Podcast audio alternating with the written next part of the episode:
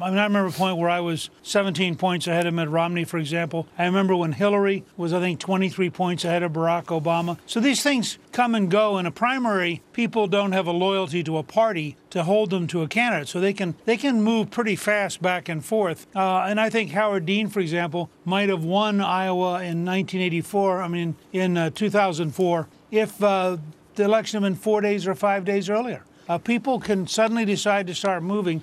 But you have to say, both Cruz and Trump have been doing remarkably well. Cruz coming up steadily, uh, Trump having been dominant now for six months since he announced on June 16th. Uh, and I keep watching all those folks who say, yeah, but it, you know, it's all going to change.